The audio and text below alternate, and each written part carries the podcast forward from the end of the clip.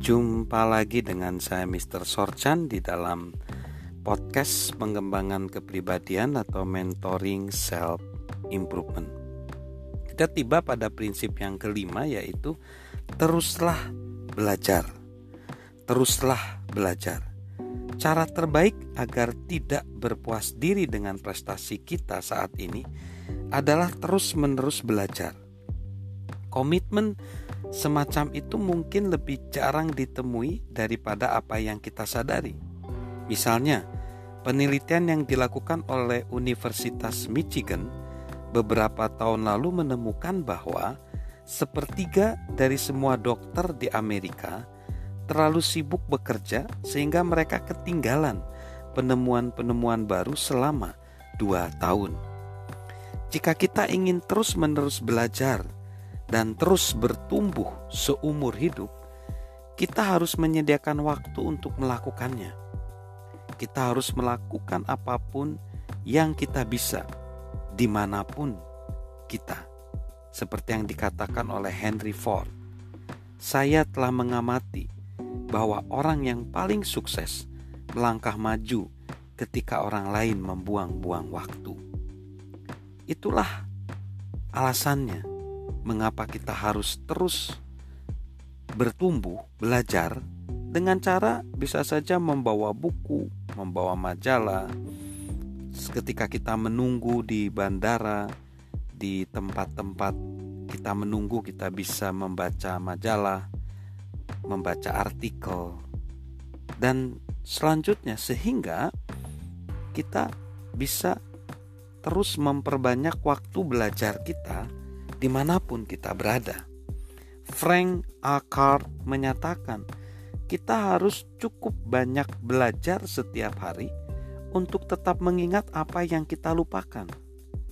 Mempelajari sesuatu setiap hari adalah nilai penting dan terus-menerus belajar. Kita harus terus mengembangkan kepribadian.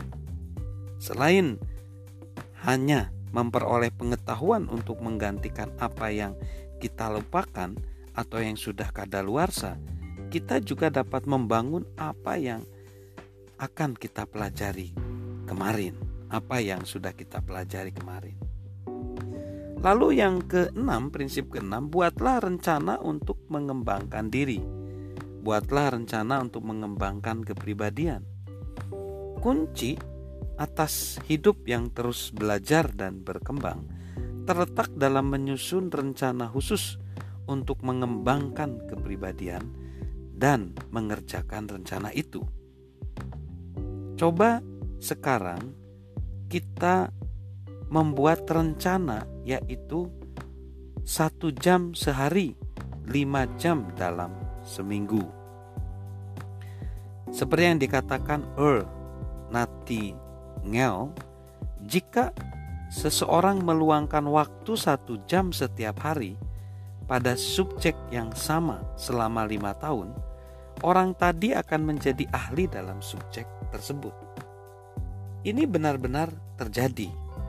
Jika kita meluangkan waktu setiap hari, terus dengan tingkat kedisiplinan dan konsistensi, maka kita bisa menjadi pakar dalam subjek itu. Misalnya dalam bidang pengembangan kepribadian atau leadership, Senin kita luangkan waktu selama 1 jam dengan tujuan untuk mengembangkan kehidupan spiritual kita. Selasa, luangkan waktu selama 1 jam untuk mendengarkan podcast kepemimpinan atau pelajaran audio.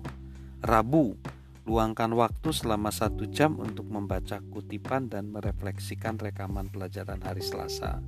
Kamis, luangkan waktu selama 1 jam untuk membaca buku mengenai kepemimpinan. Jumat, luangkan waktu selama setengah jam untuk membaca buku dan setengah jam sisanya untuk mengingat dan merefleksikan.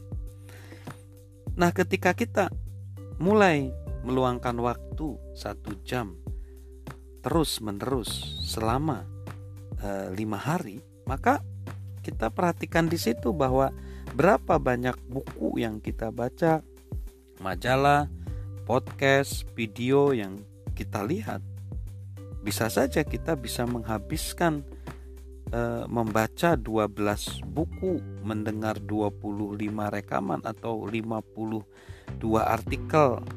Kalau setiap hari, bayangkan, kemungkinan besar kita akan bisa menjadi ahli di subjek di mana kita ingin belajar.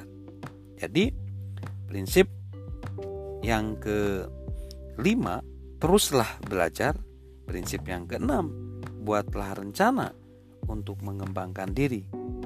Jurnal harian, jadwal harian, konsistensi setiap hari.